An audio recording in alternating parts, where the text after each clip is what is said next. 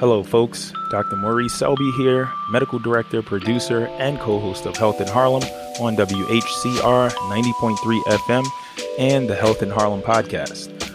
While we strive to bring you the most up to date, reliable, evidence based information to help you live the healthiest life possible, this show does not substitute for an evaluation by a trained and licensed medical professional.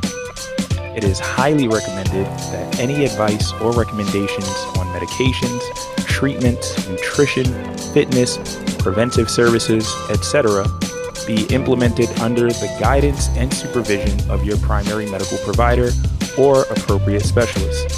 With that said, we hope that you enjoy and learn from our program, and please be sure to let us know how we can best serve you in future shows.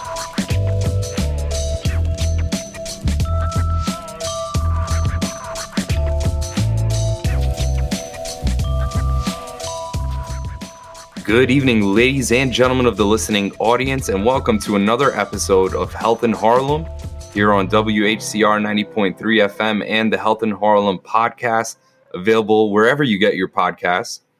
We're joined today with Reed Vero and Maurice Selby, and I'm Giorgio Maloof. And today we're going to be talking about living beyond COVID 19.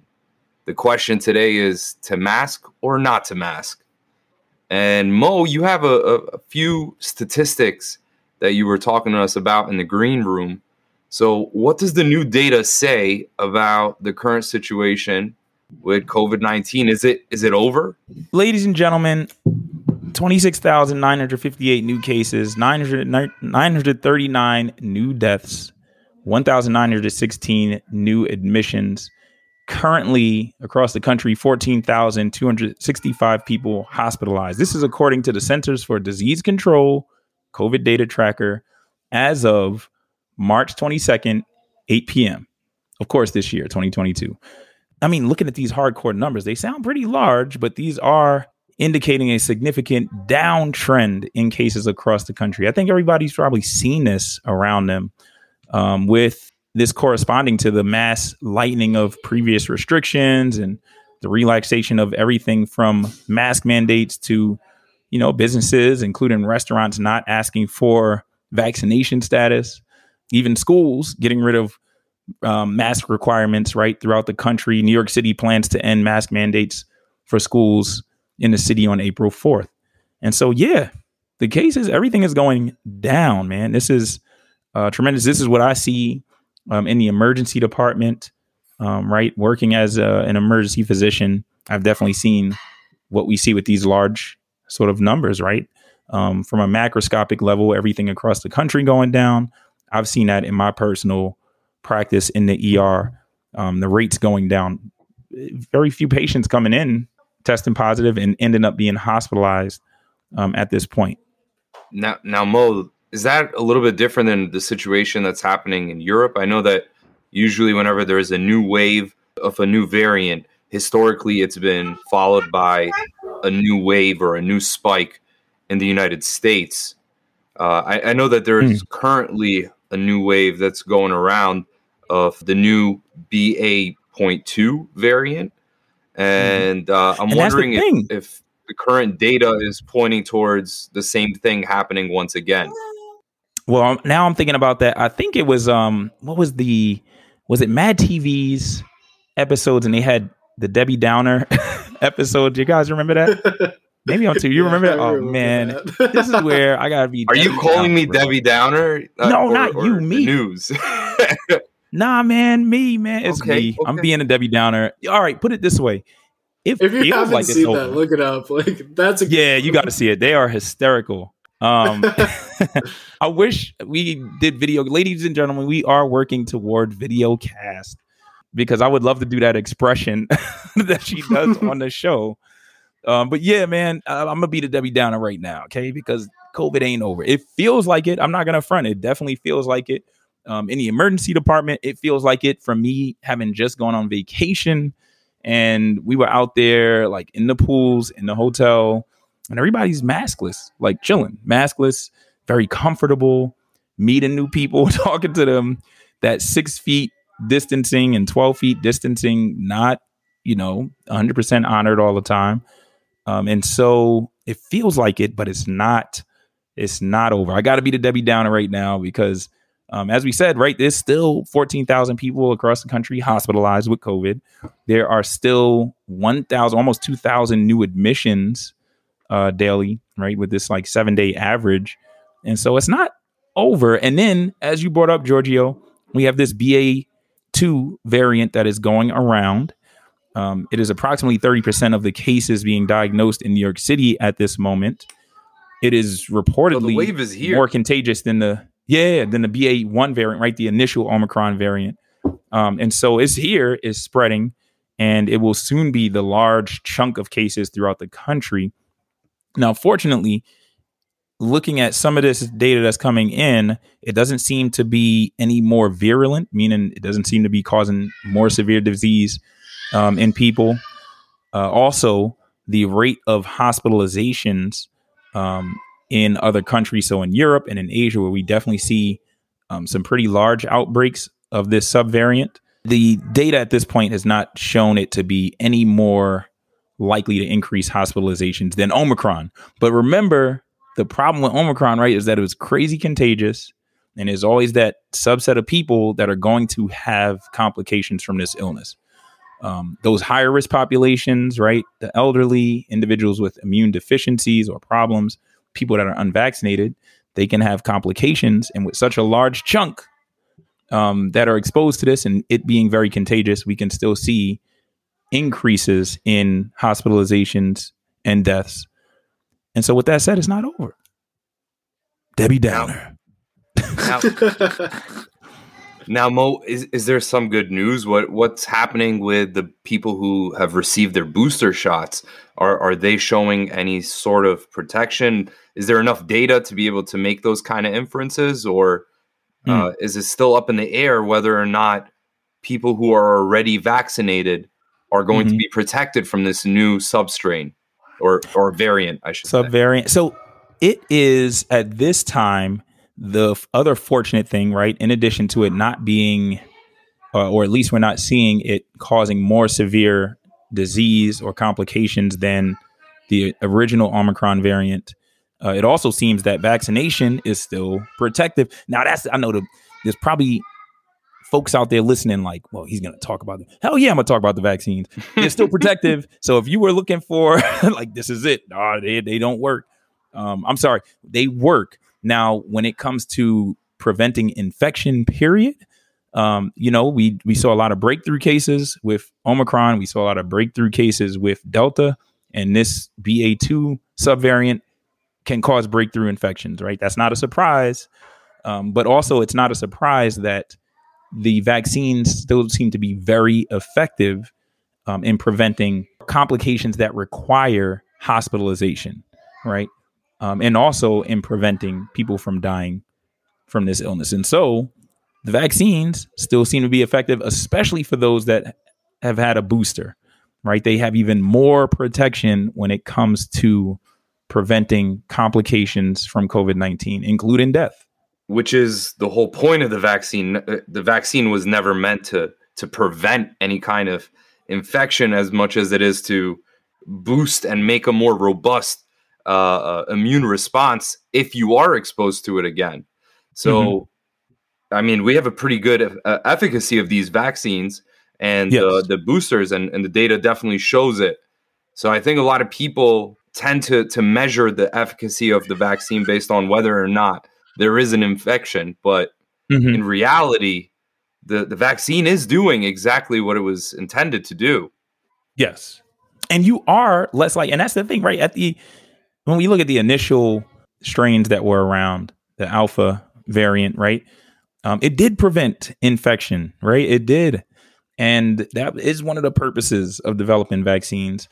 But also, as you said, one of the other purposes is to really, right, if one were to come down with the infection, regardless of being vaccinated, another point of effectiveness or looking at its efficacy is as you exactly as you said in preventing people from ending up in the hospital looking crazy with Maurice Donovan Selby by the bedside. Like, man, we're gonna do everything we can, but we also gotta pray and hope you pull through on this, right?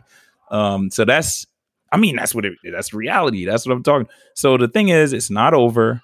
Um, now, the fortunate thing too, because again, this is a bright side show. I had to be the Debbie Downer, but also on the bright side, or the glass has full, half full, however you want to look at it, compared to where we were not very long ago, and I'm talking just a month and a half ago, right? Uh, in January, we had 40,000 plus cases daily, and you know, really ridiculous hospitalization rates and fatality. When we, we're in a much better place, we're in a far better place than when we started because um, we have things like vaccines. We have a number of individuals that have acquired some natural immunity from having been infected with it. And we have much better treatments for it, period. Right. Um, so we're in a vastly different place.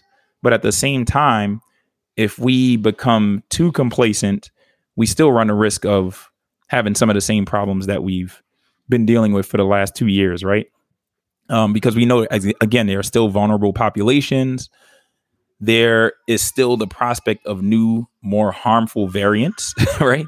And also, there is the potential for the same social and economic disruptions that we've seen with the prior stages of this pandemic, right? And so, what we've learned about SARS CoV 2 and its spread and its social implications, all of that can be applied to really help us not only with COVID, but also, and we'll talk about common sense stuff, man. That's what it comes down to the basics. Um, where it could, it could help us with other problems. Influenza, I'm telling you, during that first year and change of COVID, it was rare that I was diagnosing flu, right? Complications from the flu, especially. That's because we were masking and distancing and washing our hands, being like exercising good hygiene, you know, like that stuff. Well, why not continue that?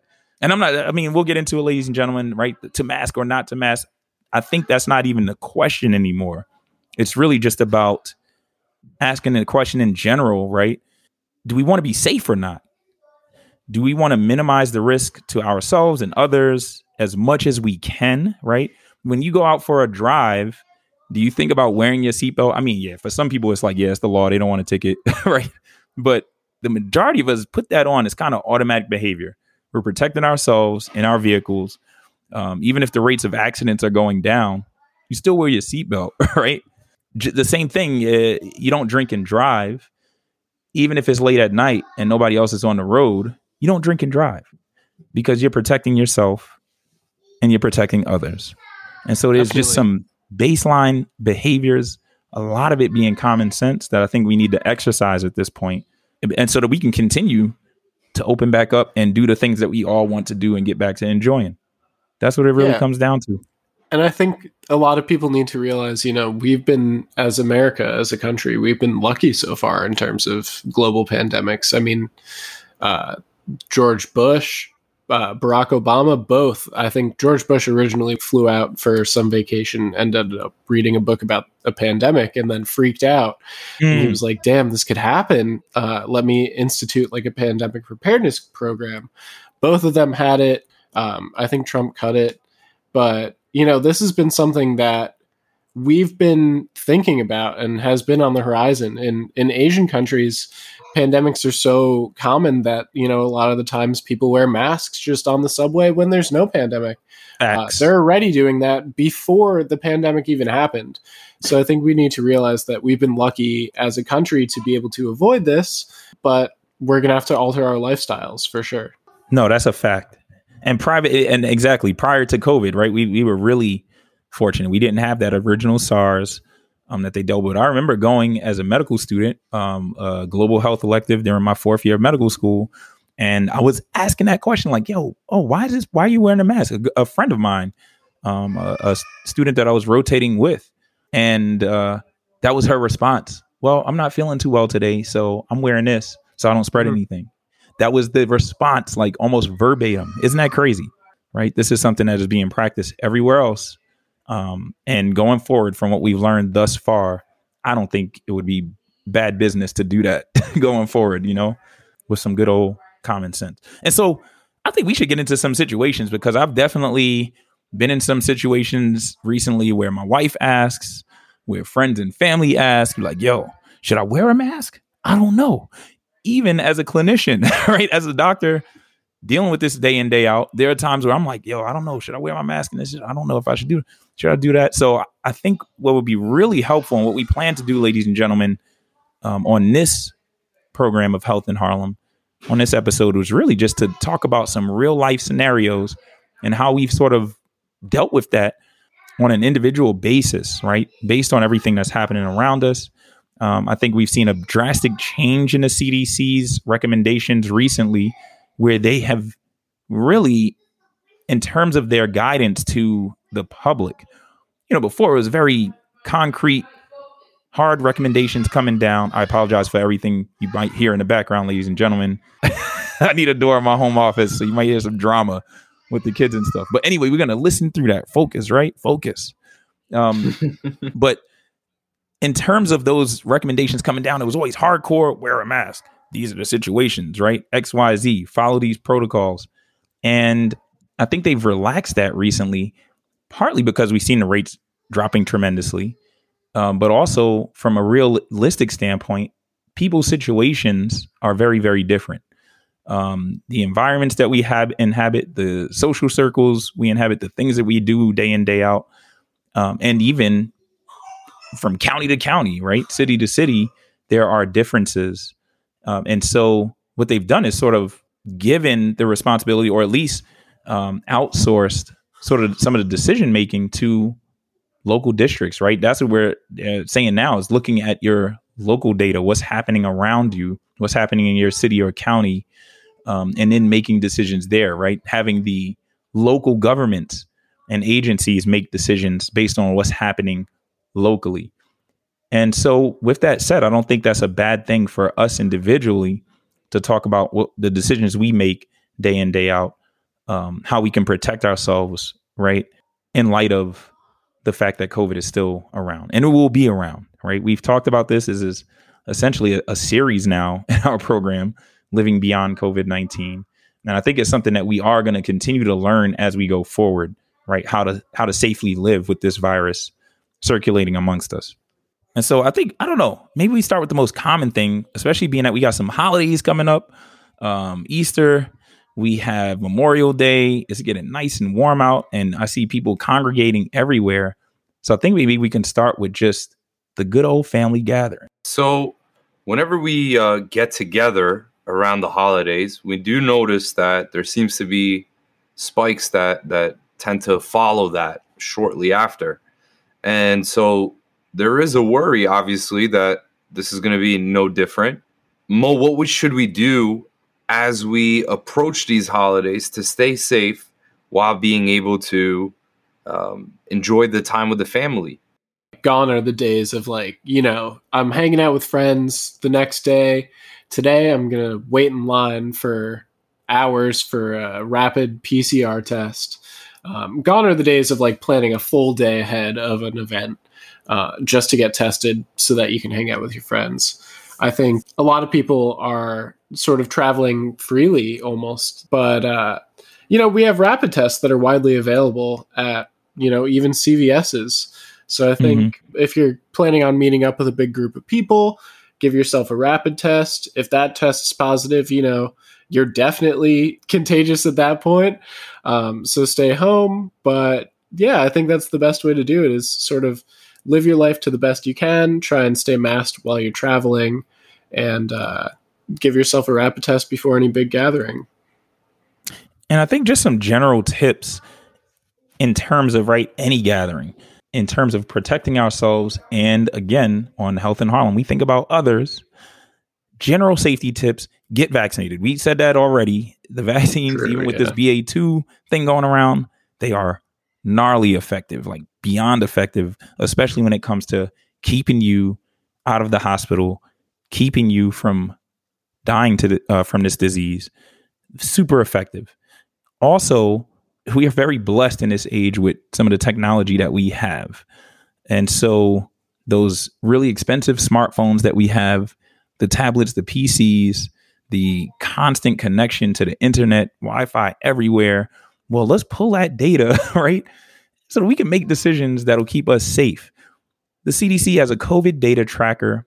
So does the New York Times, Johns Hopkins. They actually have a really cool COVID 19 resource center there are so many tools out there um, where we can learn the situation around us, right, in our community. Um, and so checking in with the CDC uh, COVID data tracker, I'll tell you what I, I found out, right? In my county, Cobb County, Georgia, 53.28 per, uh, cases per 100,000 people here in the county. Uh, that is a positivity rate of 2.8%, right? 2.8%, 2.08% positivity rate uh, in COVID tests here. 31.92% change is an increase in the last seven days. Whoa, Maurice Selby, there's an increase in your neighborhood. Maybe I need to be a little bit more careful, right? When I go run for uh, food. I was actually in, this is last week, Christine and I wanted dinner. We were trying out a new place. I went into this, I thought it was going to be like a sleepy little family pizza joint. I went in there. It was actually like, it was the hot spot. Everybody's there chilling. like, got drinks flowing. They got this little sports bar, all these screens. I was like, yo, this is dope. But then I was like, yo, I'm glad I bought my mask because um, it was just so many people, right? And everybody's having a good time. Um, I was probably the only individual wearing masks, but that's because Maurice Donovan Selby knows there's a little uptick in cases, right, locally.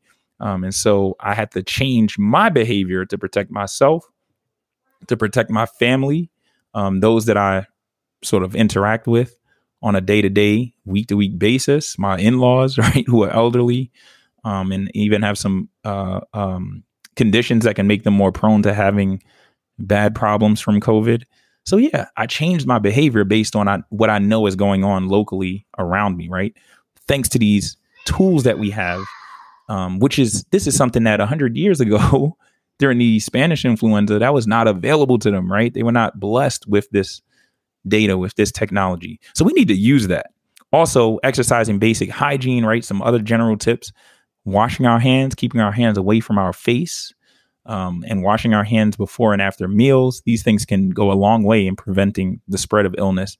And then, obviously, considering your own risk when thinking about safety and COVID 19. And if you're sick, stay home, regardless of the test.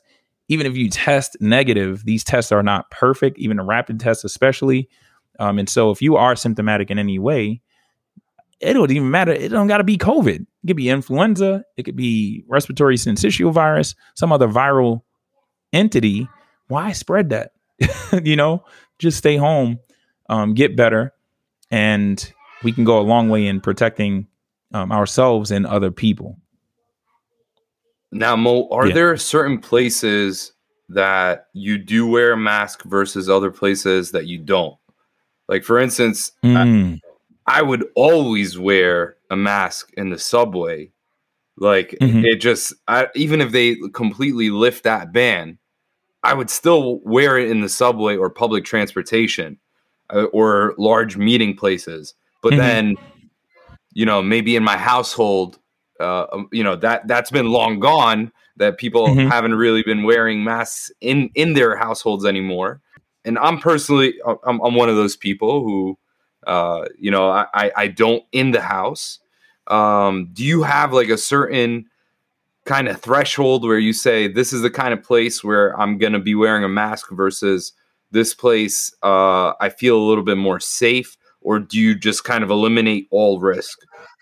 Mm. So me personally, and this is kind of um, the opposite of what we see coming from agencies like the CDC, right? I wear my mask. Um, and that's this is again, everybody has their different tolerance for risk. Um, and so in places that are enclosed, in places that I'm not quite sure about the situation with their ventilation, right? Not every place. Um, if there were a code for COVID 19, right, ventilation um, in terms of filtering the air um, and maximizing the safety, right? The minimizing the amount of viral particles that might be circulating.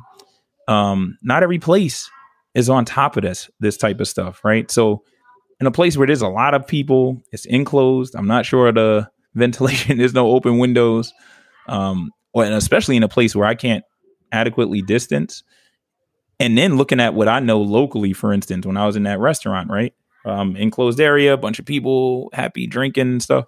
Well, I'm just waiting there for my. I'm gonna wear a mask. I wore my mask, um, and that was my personal preference. So, me personally, to maximize my safety, um, and to and knowing sort of what's happening in the environment around me, I wear my mask. Now I'll contrast that though, right? I was in uh, vacation recently, another part of the country, rates lower uh, than you know what we see uh, where I live, and so my behavior was different. Mm-hmm. Um, and that's because we, aside from it's just me and my family, right? Um, closely congregating with one another, and one other family that we know well, they're vaccinated. Um, they too exercise precautions in their day to day lives and activities. And so, aside from them, that was pretty much the only family that we were very close to, sort of hanging out with. Um, but there, I did not really wear a mask, almost not at all. Unless I, there was one point I went to a supermarket to grab some um, like snacks and stuff. I wore it in there. Uh, but for the most part, in our day to day movements, and mostly we were outdoors, I really did not. Um, and in, in the indoor areas, everything was spread out so much and well ventilated, right? Um, because the weather was fairly nice. We're down in the south, so a little bit different situation than was probably happened in the north, um, especially in New York. Um, you know, windows open, spaced out, and we did not wear masks as much there, right? And again, being at the local rates of COVID transmission, the hospitalization rates in that area were on the lower side. And so, yeah, my behavior was different in that respect. Now, did I still wash my hands? Absolutely. Am I vaccinated and boosted? Yes, my wife is, and my daughter is vaccinated. And um, uh, when it's recommended, um, we'll be probably boosted as well, right? And so we've maximized what we can do, um, or nearly maximized what we can do from a safety standpoint for myself and my family, and also as much as we can, we try to protect others um, as well by keeping our hands clean, right? Um, trying to maximize, right, when we can, socially distant behavior as much as we can.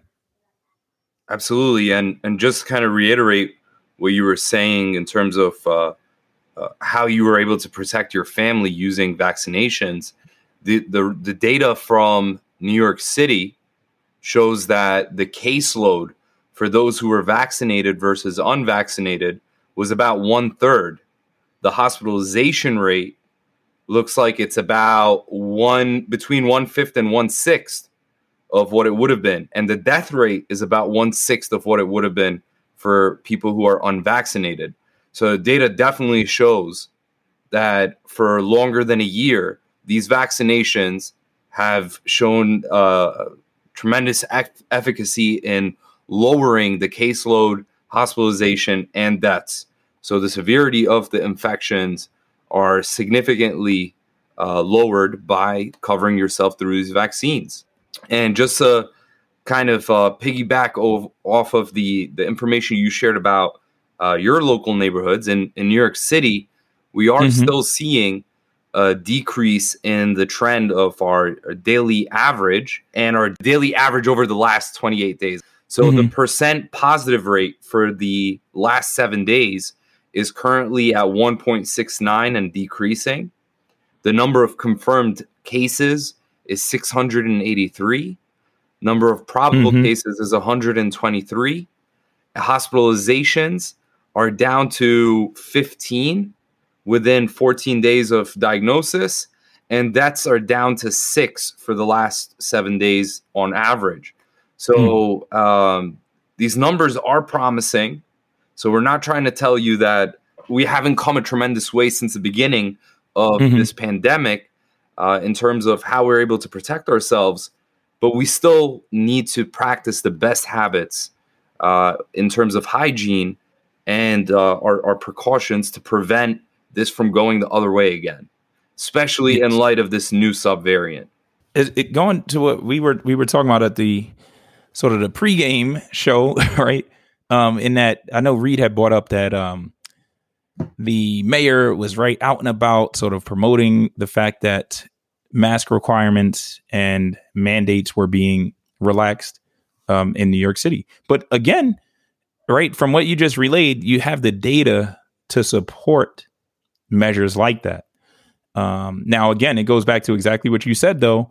Right. The the thing is, ladies and gentlemen, what Giorgio just emphasized was that that does not mean it's over. Nobody ever said that it's over. Nobody ever said that there's no thought that needs to be put forth um, when it comes to right? Living beyond COVID 19 because, again, we do have to move on as a society. I totally agree.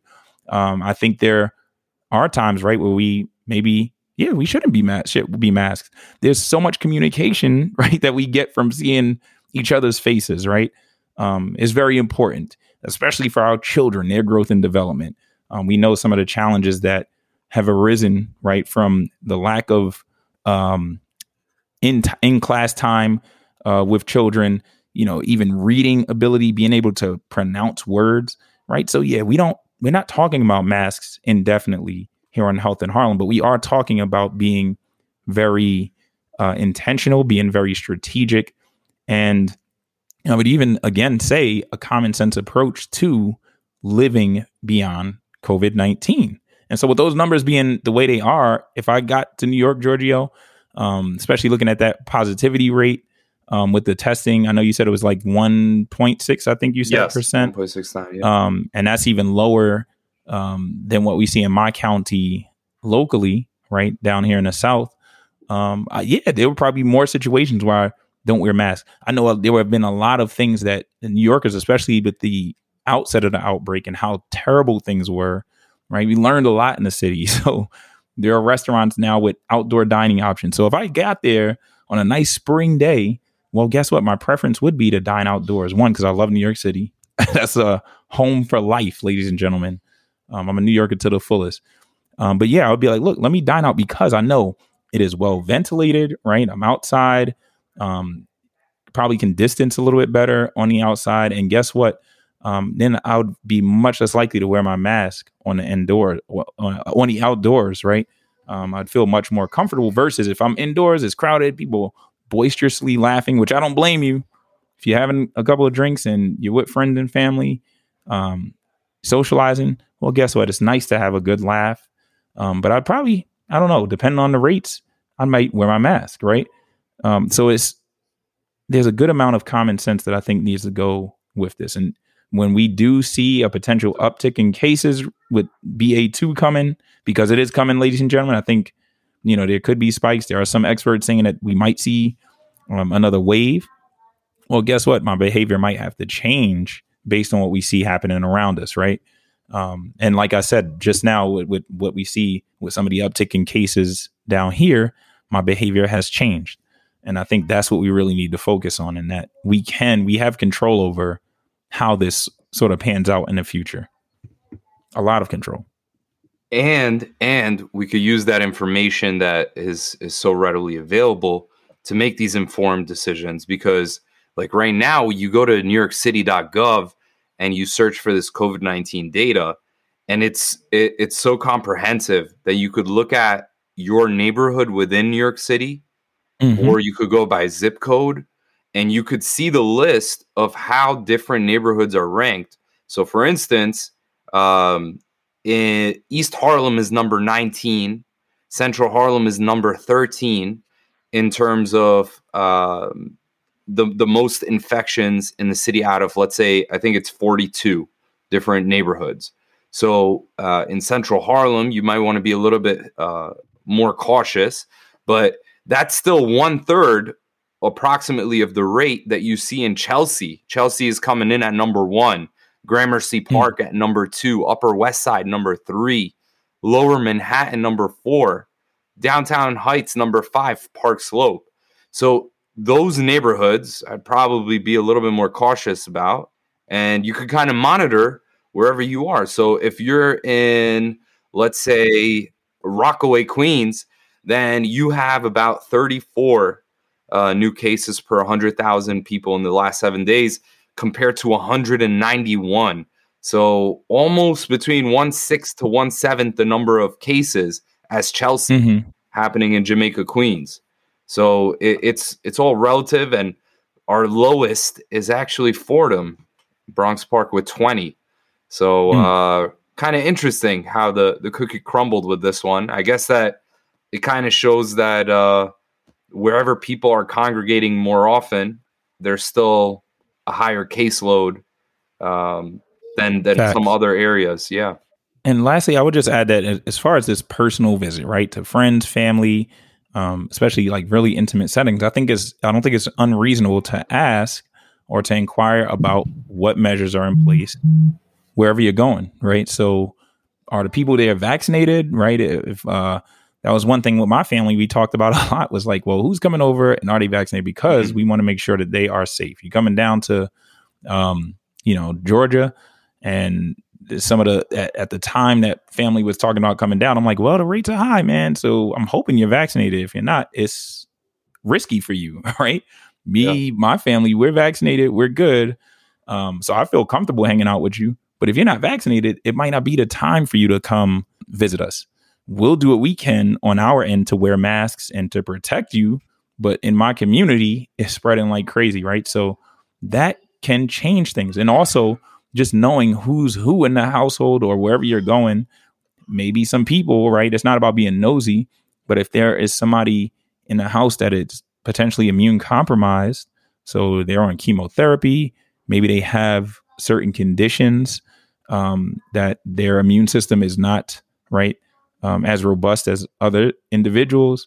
Maybe they're on medications that lower their immune function right? Those are things that could be helpful in protecting those individuals. I want you to hang out with them too. Those are your loved ones, those are your friends. We want you to be with them, but in a safe way, right? You don't want anything bad to happen to those individuals. So it is good to have that information and use that in terms of how you're going to interact, how you are going to be together. I don't think those are unreasonable things to ask. And it's also about courtesy, which I know there have been conversations about us getting back to that in this country. Um, because, and I'll tell you one experience. Um, we just bought a house, ladies and gentlemen, down here in the South. A lot of work being done, um, different things we're doing throughout the house. And we have a lot of people coming in and out, contractors and stuff. And this one gentleman, man, he came and was like, Hey, um, do you, do you want me to wear a mask? And I was like, wow, you know, I'm really glad that you asked that question. Yes, I would prefer that you wear a mask. And he's like, all right, cool um, I'll go get one from the truck, right? It was a simple question. It was a courtesy that he extended to me um, to say, hey, do you want me to wear a mask? Right? He felt comfortable coming in. You already had COVID. He felt like, hey, I'm I'm okay. I have some immunity. I have antibodies. Fine.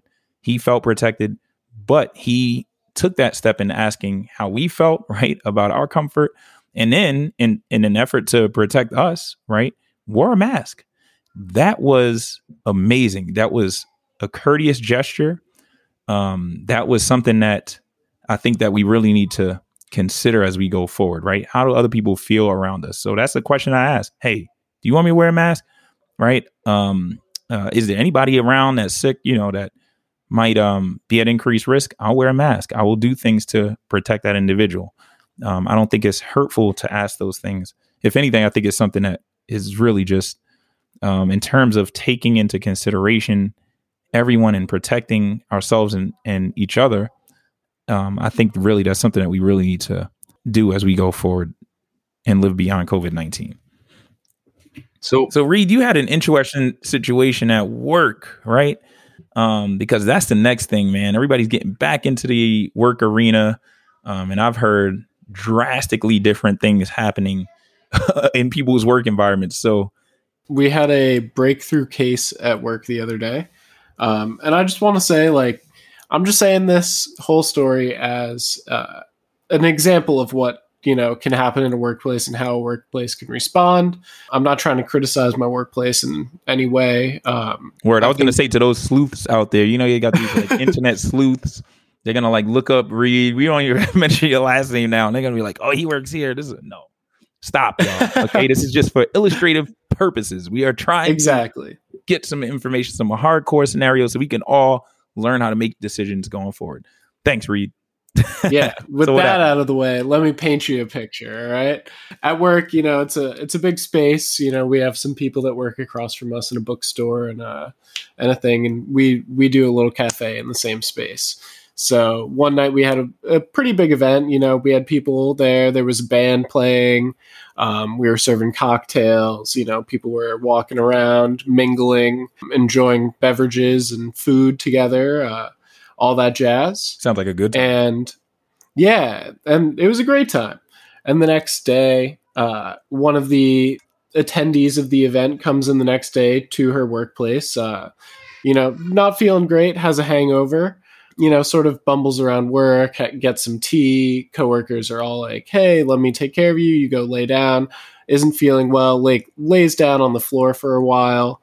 Um, eventually, finally, the director of the space comes around and sends sends her home and says, "Hey, you know what? Let me get you an Uber, send you back home so you can go rest and recover, and then get a COVID test as well."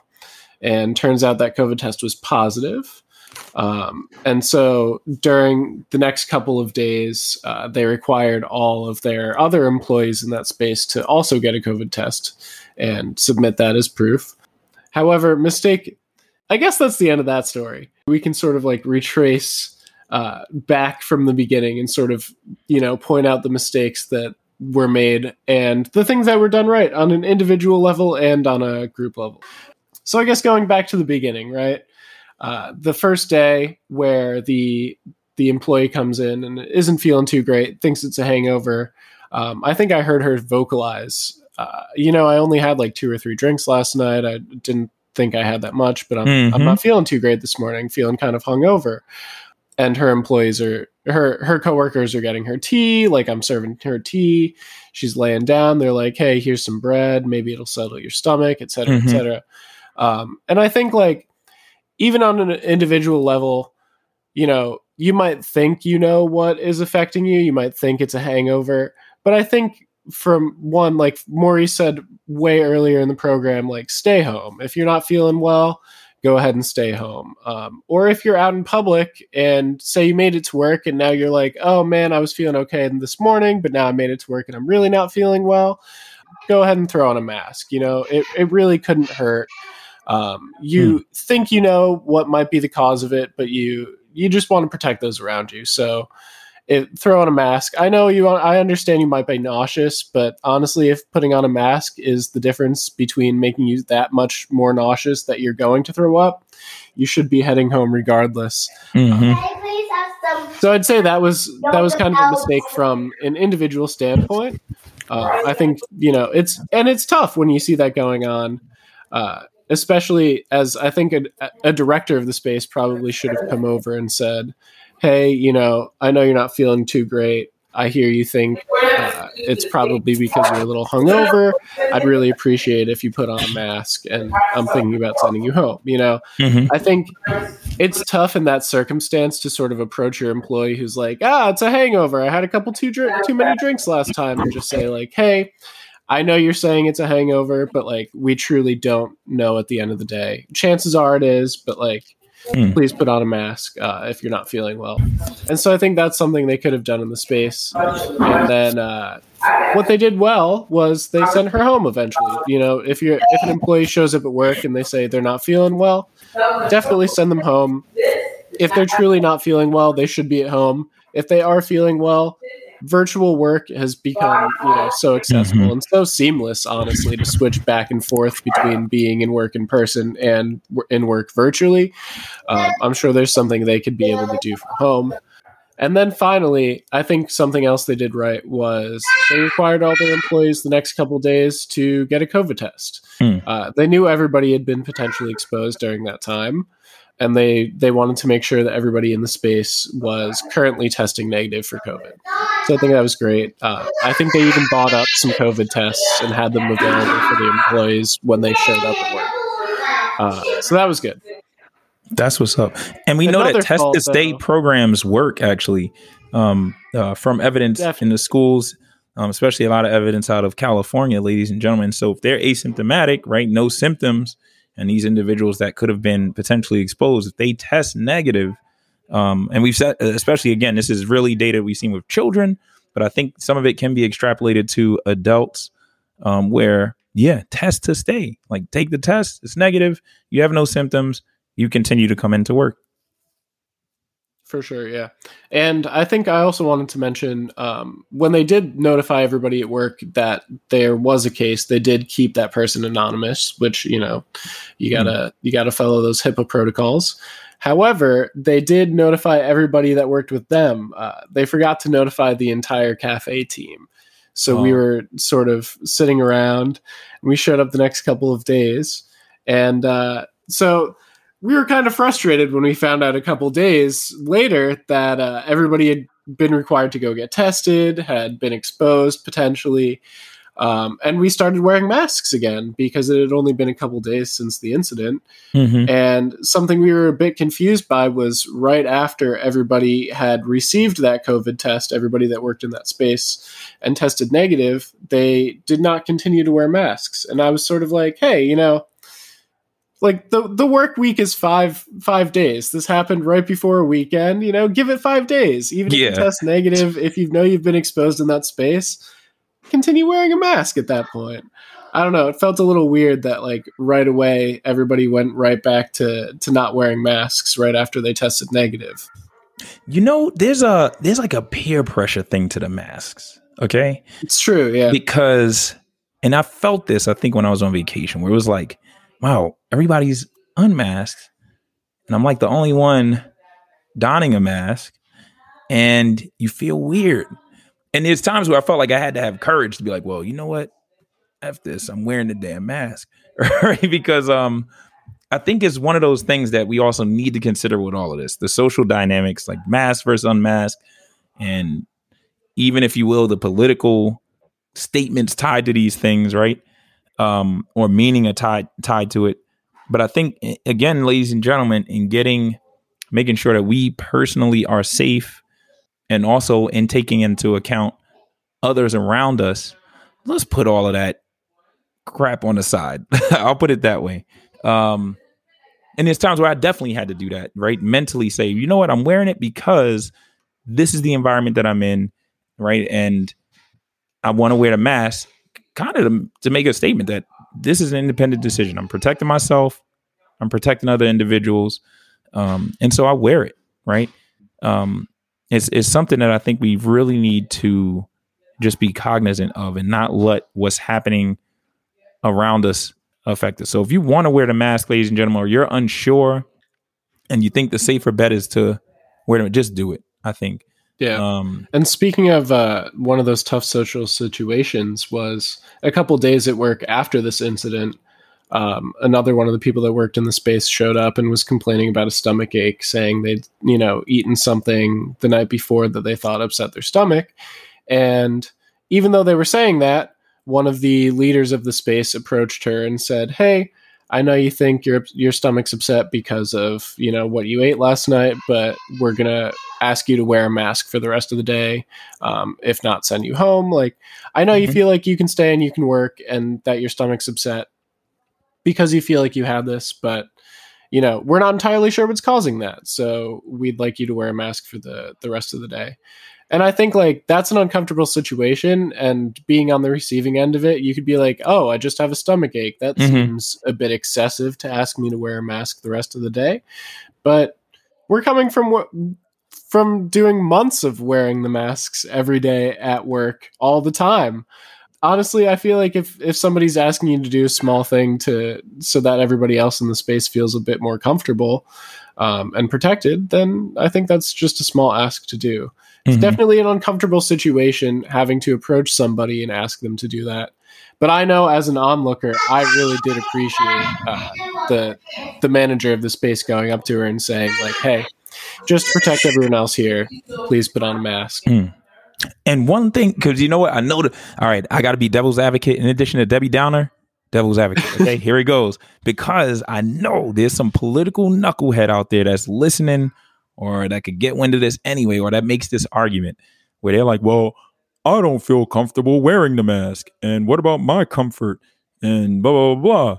And all right, I hope that was a good impersonation of.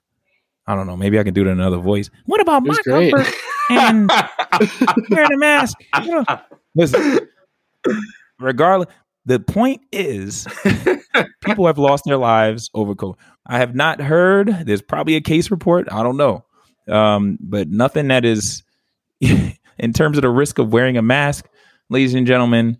Um, I've not heard of any reported deaths from a person wearing a simple face mask. Um, and so, uh, with that said, again, going back to what Reed just pointed out somebody asks you to wear a mask, especially if you're having symptoms that sound like it could be COVID, even if you're just feeling tired and out of it, just wear the mask. Man. People have lost their lives over this illness. People have lost loved ones, right?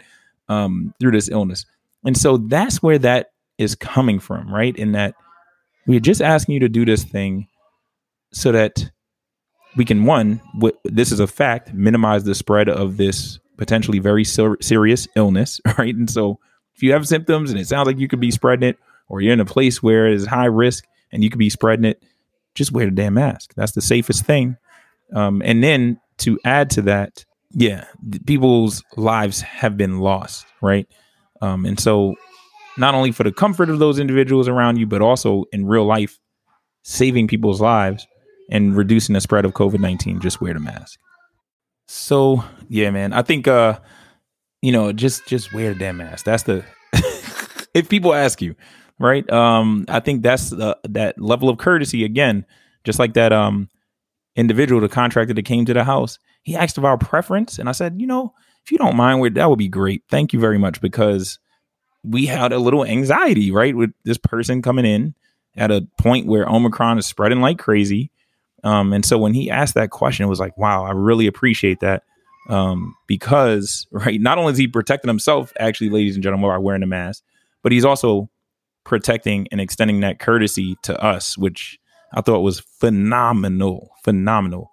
Yeah, and that was uh, right. He didn't like wearing a mask. Obviously, he's uncomfortable wearing it. It makes him. But for our comfort, for and believe it or not, his personal safety and reducing the spread, he did that. That's what I think is going to help us live beyond this illness in the foreseeable future. So anyway, we'll wrap up with that. As we wrap up, actually, what would you guys say are like your big take home points from this? I think the the main take home here, it's not over till till the the opera lady sings. What I mean by that is that this this uh, uh, pandemic isn't over yet. We have a lot of things to be happy about in terms of the progress that we've made. We have a lot of things that we're still grieving, a lot of things that we're still letting go of, a lot of pain that we're still letting go of. As we move forward, we can prevent further uh, pain by by practicing the best hygiene practices possible and keeping our guard up by keeping those masks up because we haven't exactly reached herd immunity levels of va- vaccinations. We've done an amazing job in the U.S. Uh, in Europe, they have an even higher vaccination rate right now, and they're still experiencing this new wave of the new subvariant. So I think that we have to keep our guards up. At the same time, you know, I'm I'm super happy that we're down to 1.69 percent in the last seven days uh, in New York City, and I hope that we continue this downward trend, and hopefully we can look forward to a future where uh, this isn't necessary. I hope that some, the data shows that it's finally safe to to go without a mask, but until then, let's keep it up so that we can try and eliminate this pandemic um, from being a thing anymore. It it's tough because there's not really CDC guidelines or any sort of government guidelines on how to go about the day to day now. There's just mask mandates or no mask mandates. Um, it's- so I can't really tell you what the CDC recommends, but I can tell you what I'm going to do. I got a box of masks right by my door. I always grab one for my face and one for my back pocket for my pants, you know, just in case it snaps or something happens. I always got two masks on me before I leave. Um, and I'm going to go about my day like I normally do. I'm going to take the train to work with a mask on. Um, I'm going to work with a mask on. I'm going to go see friends. You know, I might be out at a bar, uh, sitting at a table, drinking some beer, eating some food. And if I get up to go to the bathroom, I might stop and I, th- I might think to myself, huh, I'm already inside. I'm already sitting here with my mask off. Should I put my mask on to go to the bathroom? And I hmm. figure the answer to that, you know, why not? Like, I got a mask in my back pocket. It's not like it's, you know, causing me any pain or issue. It's, it's just a simple thing. I gotta, I gotta take my hand, get my mask out of my pocket, and put it on my face. And so it's, it's really not that big of a deal. And I think, you know, I might get a couple looks of people like looking at me funny, being like, you're sitting at that table drinking beer, but now you're putting on a mask to like walk by me and go to the bathroom. You know, what do you think I am? Like sick or dirty or something? But uh, mm. I think, you know, you got to do with what you're comfortable with and you have to have confidence in that. Um, mm. There's always going to be people who are going to judge, but I think as long as you're confident in what you're doing and as long as you're doing what makes you feel comfortable, then you know more power to mm. you. Word, and I'll, I'll say I'm a fan of living your best life, but living your best life safely. And so, if that said, I think really again, a common sense approach to this can be very beneficial and with all the tools that we have available to us today, we need to take advantage of those things. So, obviously, one of the chief tools is getting vaccinated. If you have not been vaccinated up to this point, should strongly consider doing it because it has been shown time and time again um, for COVID 19 to be effective in keeping you safe from this virus. Even if you get it, you're much less likely to end up in the hospital or worse. Uh, also, another great tool that we have available to us modern medicine, ladies and gentlemen. We got masks. I mean, that's old news, but still, um, the masks are available. They can protect you. They can protect other individuals. And um, again, I think it's something that we need to consider, and especially using all the other tools that we have available to us. Again, the CDC COVID data tracker, um, many different data trackers out there that'll, as we were saying, actually, Giorgio pointed out um, and Reed, right? You can type this into the New York City Department of Health and Mental Hygiene. They will tell you what the local rates are. You can do that on the COVID data tracker on a CDC site. We'll put that into the show notes, um, the link to those uh, resources. Um, but this way, you can get a real time ideas what's happening around you in your community.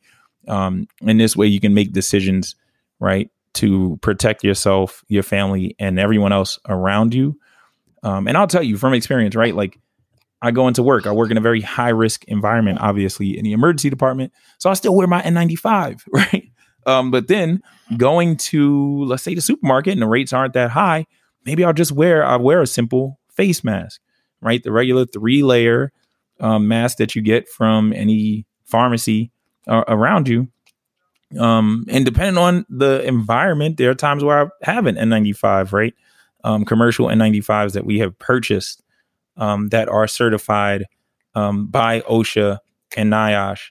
Um, that's what that's what I wear, right? Depending on the situation and what's happening, how high risk um, the environment is. And so the fortunate thing, like I said, we got all that data, all of those things available to us. So we need to use it, and that's it. And we can live right, as I said, safely, um, but also enjoy our time together um, and protect those around us. So with that said, ladies and gentlemen we're to close out the program. We thank y'all for listening to the program each and every week. And also, we, um, oh yeah, Mani's here, ladies and gentlemen. She's been super patient, um, the most patient five year old I can imagine, and she's watching us record. So, you want to say something, Mani? Um, that. Say, say hello, everyone. Say it's nice to be here. Um, I say, um, oh. Um, we gotta we'll sing the song another time, okay? Okay. It is the goodnight song, ladies and gentlemen. I'm trying to remember it too, Imani. Anyway, Imani's oh, here. I remember. Okay, sing it. Go ahead. Mm, never really can. How are you forgetting that thing's at five years old, kid? Oh my goodness. Okay, next time. All right. So I want to say hello. Hi. Hi. Hi. That's the money, ladies and gentlemen. That's why, right? I do what I do because um to protect myself, so I can take care of her, but also to protect her. Right? That's what it comes down to in making these day to day decisions, ladies and gentlemen. Um, as always, each and every week, this show is dedicated to the memory of Miss Gloria Thomas. Harlem, take care of yourself. Thank you.